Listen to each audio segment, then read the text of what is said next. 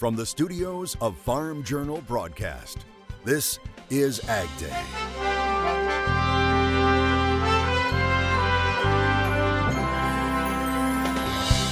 A student on a mission. Definitely overwhelming, challenging. How this Oklahoma 4 H'er is impacting his community. Missouri's governor takes aim at foreign owners. Believe me, if I had the authority, we wouldn't just be talking about banning farmland. Details on his new executive order. And South America has seen a difficult growing season. Why too much rain may be a bad thing. Today on Ag Day. Ag Day, presented by Pioneer. What's next happens when the testing grounds meet the proving grounds. Pioneer. What's next happens here. Good morning, I'm Clinton Griffiths. Soybean prices on notice to start the year as rains return to the key growing areas in South America. But is it enough or too much to help with what's been a critical and difficult La Nina growing season? Eric Snodgrass is an atmospheric scientist for Nutrien Ag Solutions. He says this forecast for rain is a sudden switch from the last three months where South America has been incredibly dry, especially in the western regions. Models are now forecasting much wetter conditions, calling for as much as 8 to 10 inches of rain in the next two weeks crops. So to be honest with you, I think this is a worst case scenario compared to if it just stayed drier. What I mean by that is you bring in all that rain, it's going to impact some early harvest. But what happens if all of that moisture begins to get recycled? In other words, it sticks around and it makes things wetter uh, for a while. Now all of a sudden you start pushing back the, the, the, the harvest time period, and that's going to just keep pushing that crop calendar such that the safrinha grows in late. So yeah, it's a big wild card in South America. Certainly, the markets have responded one way, but um, I'm not so sure that heavy rains are the best way to go right now. Now, Snodgrass says El Nino reached its peak at the end of December. He says now what's called the MJO is riding on top of El Nino, and that's pumping tropical moisture into Brazil and increasing their chances for heavy rainfall. Michelle Rook has been following this closely all season, and Michelle, these forecasts really seem to be impacting prices here to start the year. The soybean market had been holding at least some South American weather premium with the reports of drought in some areas of Brazil. But now the market has shifted to a rain makes grain mentality, and that's going to make it tough to rally soybeans or even corn for that matter, unless there's some sort of supply shock soon. Improved weather in central and northern Brazil is trumping lower crop estimates. Crop consultant Dr. Michael Cordonnier cut Brazil's soybean crop to 151 million metric tons this week. StoneX slashed production 9 million metric tons to 152.8, below last season's record crop.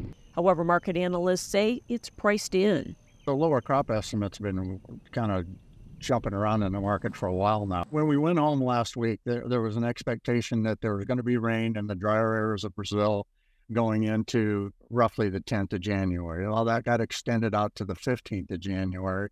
And some of the forecasters are saying we're sort of going to return to more normal growing conditions. As a result, the commodity funds were big sellers in soybeans to start the year, pushing contracts to six and a half month lows and leaving the market vulnerable. That puts them back short, um, which they haven't been short for quite a long time now. Yet there are still analysts that say rains may have come too late to help earlier planted Brazil soybeans. One, two, maybe 3% harvested in Mato Grosso. The yields are reported to be rather disappointing. And I would guess whatever is going to be harvested, at least in the next two weeks, three weeks, probably has already seen its damage done. But he says Brazil's soybean crop will need to drop below 150 million metric tons to rally the market. I've been saying for quite some time that the losses in Brazil have to be a minimum 10 to 15 million metric tons in order to move the market higher uh, than what we had. And that's back when it was at $13 a bushel. Brazil's corn estimates have also dropped, with Cordonnier at 117 and StoneX at 124.6. That's below last year's 139 million metric ton crop, but there's still time for rain to help the second crop corn. I'm Michelle Rook reporting for Ag Day. Meanwhile, another state is issuing a ban on certain types of foreign land ownership, this time as an executive order from Missouri's Governor Mike Parson. Governor Parson announcing the executive order Tuesday. Now, it impacts more than just China. Now, effective immediately, it bans individuals and businesses from nations designated as foreign adversaries from purchasing ag land within 10 miles of critical military facilities across the state. The order also gives the Missouri Department of Agriculture greater authority and oversight. All foreign ag land purchases will now go through that department. Parsons says this executive order safeguards and protects Missourians by being proactive against potential threats. First of all, this is as far as an executive authority goes under the current law of the state. Believe me, if I had the authority, we wouldn't just be talking about banning farmland, but all commercial properties by foreign adversaries, regardless of rural or urban. Because a commercial building in our urban area in the hands of adversaries poses just as much, if not more, of a threat to our security interests than a rural farm. Now, the order does not affect current landowners. Parsons says it's not a complete ban on foreign owned farmland, adding that could harm Missourians with state allies, including foreign investments that bring billions of dollars and thousands of jobs to the state. The California Department of Water Resources taking its first snowpack measurements of the year. The team sharing video of its work at the Phillips Station. They found a snow depth of seven and a half inches, which is 30% of average. Overall, officials say statewide snow was just 25% of average for this time of year. They say it's the worst start for the state's watershed in a decade. Here at Phillips last year on this date, we were standing on almost uh, five feet of snow, so vastly different than what we are standing on here today. Uh, today's result shows that it's really still too early to, to determine what kind of year we'll have in terms of wet or dry. Um, and there can be so many things that happen with our storm systems uh, before between now and April when we should see our peak snowpack. He says statewide reservoirs remain above average thanks to those big snows a year ago. They are currently sitting at 116% of average. Rain and snow are in the forecast for the western U.S. and southern high plains this week. Meteorologist Matt Engelbrecht joins us with the details. Matt? Yeah, I wanted to focus on the snowfall estimate because you can actually follow the energy in the atmosphere where some snowfall could come through. We'll start off on Thursday and see a pocket of snow back in New Mexico. That'll grow into some higher snowfall totals and higher terrain, but also possibly some light snow in and across uh, the panhandle of Texas and Oklahoma. Now, this is Thursday at 11 p.m. A Thursday night and into Friday, that energy is going to translate from the west to the east and result in some wider coverage of light snow in and across the United States. Now, it is worth mentioning uh, that uh, we do have some above average temperatures uh, across the area, uh, which could eat into uh, a good portion of the snowfall totals, especially if we're only expecting uh, maybe a half an inch where you see kind of that white outline. So again, this is Saturday at 7 a.m. As we go into Sunday and Monday, the next system starts to take shape, not only on the East Coast, but across the United States on Tuesday and Wednesday. Go ahead and look at your screen here. A great photo coming in from uh, Jennifer. This is a Champaign County, Illinois 4-H judging team practicing at uh, the uh, feed yard in Wiggins, Colorado. Now, Hunter, Nolan, Olivia, and Morgan are preparing to compete at the Western National Roundup in Denver later this week, along with hundreds of other 4-Hers from across the country. Jen says it was a beautiful day to judge cattle, a balmy 17 degrees when they started, but it warmed up to 27 degrees with sunshine and clear skies. That does make a bit of a difference. We'll talk more about your forecast in just a bit. Cattle hit the reverse button while corn and soybeans try to eke out some gains. Michelle Rook has our midweek markets coming up next. And later, meet an Oklahoma student driven to help others. His incredible journey to making the world a better place in the country.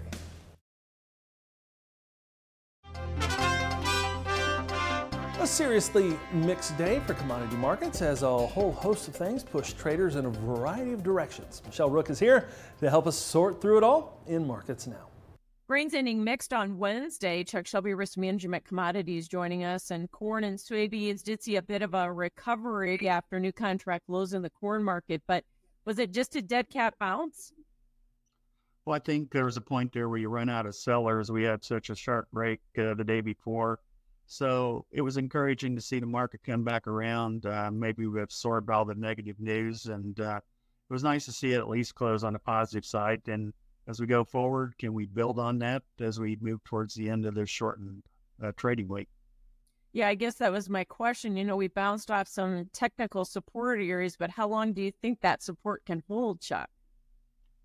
I think part of it would depend uh, if producers decide to start uh, moving grain or not. Really, the fund money has been the negative in sellers in this market. Farmers have so far held off. Uh, they're willing to wait and see if we can get a recovery. So uh, I look at Friday as kind of a telling day whether the market uh, can hold here and uh, move higher as we move into the following week. Yeah. The market also seemed to take out maybe some Brazilian weather premium, watching the weather down there. But did we take out too much premium, do you think, or not? Well, it, it seemed like it. Uh, a lot of uh, uh, in, inputs are coming in that the, this uh, crop is smaller. A lot of the trade thinks it is, and it's fairly small. Uh, you got to couple that with uh, some rain coming in. How late in the season is it? So I, I do feel we probably factored in some rain. Maybe it's going to help. the question going forward is it going to continue to rain or not? Spec still selling in the wheat market. Was the higher dollar part of that too? Yeah, a little surprising that you know the dollar had been in decline and it's uh, rallied back pretty sharply last couple days. Uh, yeah, sure, certainly hurts our our wheat uh, export business. So uh, it's held up here in the six dollar range. Uh, found some support, bounced up there. So uh, again, maybe we've done all the damage we're going to do in the wheat. Thanks for joining us, Chuck Shelby, Risk Management Commodities. We'll have more Day coming up.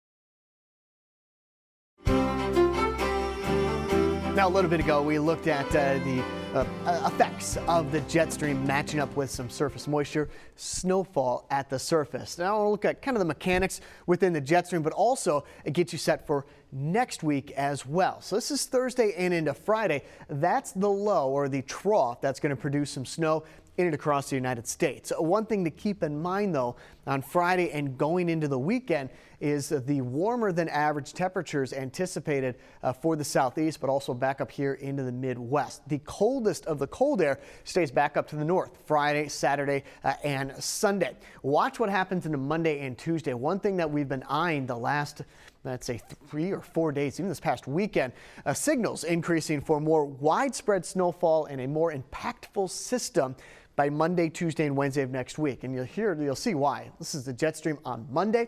I press the button, you'll see that trough really starts to deepen. And two things are going to happen. Uh, with this trough. One, it's going to pick up uh, a decent amount of moisture from the Gulf of Mexico with how far south it is starting to sink. As that happens, we're going to converge that with some colder air coming in from the north. You can see this line right here cut through Montana, the Dakotas, as well as back up into Canada. That's going to sink more to the south and bring in that colder air uh, to result in more widespread snow showers in and across the United States. Uh, we start to see more of a, a, negative tilt within the jet stream on Tuesday and Wednesday. Uh, that is going to amplify some of the impacts and the wind field in and around this circle, especially more to the east uh, on this system. Now it's uh, Tuesday. It's less than a week away, but still far enough that these details are still kind of fuzzy. I still think we got to get through that weekend system before it becomes really clear where impacts are going to be felt. But that being said, this is going to be the first, uh, mainly of the season, the winter season, of uh, more of a significant snow snowstorm in and across the United States. Now, otherwise, in the more immediate future, uh, that's that next piece of energy, bottom left-hand corner of your screen, getting set to work in and across the United States. Start off in Florida, Cross City, sunny, high around 62 degrees, low of 36. Shelton, Washington, with some rain, high of 45, low of only 42. Troy, Alabama, high of 58, mostly sunny skies, low around freezing. Cattle prices are riding a seesaw to start the year. We'll look at where profits finished 23 coming up next.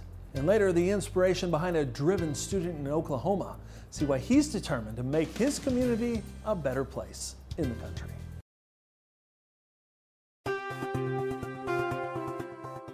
Data from Christmas week shows cattle feeders continue to see significant losses. That's according to the latest information from the Sterling Beef Profit Tracker.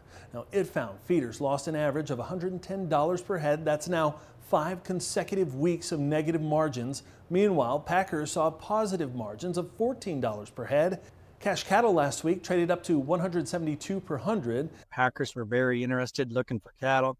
We had great participation from all of them, and some of them were going to be picked up fairly quickly. So I think I was hearing a couple different stories, a few different individuals that had cattle that had been sitting on for a while, but I kind of think the scale's tipping more towards that they still want the cattle. They're still close to the knife. And they had some really good uh, forward sales that they needed to buy cattle for. Um, some of those orders to fill. Cattle sold, according to Sterling, carried a feed cost of $440 per head, which is 22% lower than a year ago. And California's Proposition 12 officially began enforcement this week. The state has now registered some 1,250 producers and distributors deeming them clear to sell both eggs and pork into the state. The Prop 12 law prohibits the sale of pork and poultry from animals that don't meet the state's animal welfare housing standards. Have you ever met someone determined to change the world? We'll introduce you to one such person next the story of Oklahoma's Reed Markham and his drive to help others in the country. Drover's Report on Ag Day is brought to you by Neogen. Discover your possibilities and enhance your herd's potential.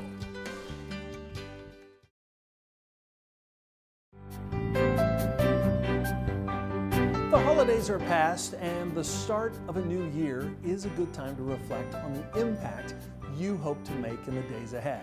That's how one Oklahoma 4 H'er looks at every day. Curtis Hare with Sun Up TV reports on the growing legacy of Reed Markham. Basically, downtime, or really just any time, isn't something Reed has a lot of these days. Definitely overwhelming, challenging. That's the funny thing about college. It can take all your anxieties and insecurities and turn the dial on them up just a few notches.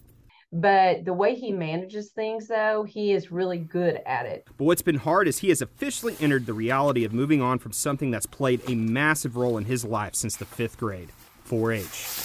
I joined mainly to find new friends and people that were like me because uh, anxiety and ADHD kind of stopped me from coming out of my shell and going to meet new people. He wanted to be in a speech contest. He had practiced for that, and then he's like, I'm not doing it. But one person who would go on to have an immense impact on Reed's life had other ideas. His 4 H leader, Donna Curry, just outright refused to give Reed an easy out. She said, Reed, you're going to do this 4 H speech contest. You're going to do this because you can do this. No, you know, they'll make fun of me and I'm not going to do it. Well, she got him to do it and he won first place. With the help and support from his family, especially his older brother Miles, he championed numerous projects in Pittsburg County, winning several awards, including the 2024 National Youth in Action Award. Uh, one of the very first things that I did was a homeless bag giveaway, and I just wanted to try and do something to help them get back on their feet. And so I filled about 50 paper sacks full of all kinds of things hygiene materials, food, water. But scrolling through Facebook one day, Reed stumbled across a story that would inspire his next project. Hudson Campbell was a little boy. Uh, he had pediatric cancer. We didn't know Hudson or his family. But to see him smile and his smile that could light up a dark room, it gave you hope. So we we were keeping up with Hudson and everything, and um, Hudson passed in 2018, and um, he said, "Mom, I want to do something for Hudson's family." So Reed started the Hudson Strong silent auction raising over $7,000 for Hudson's family. And then the second year, um, he found out about a little girl, Kenna Machota.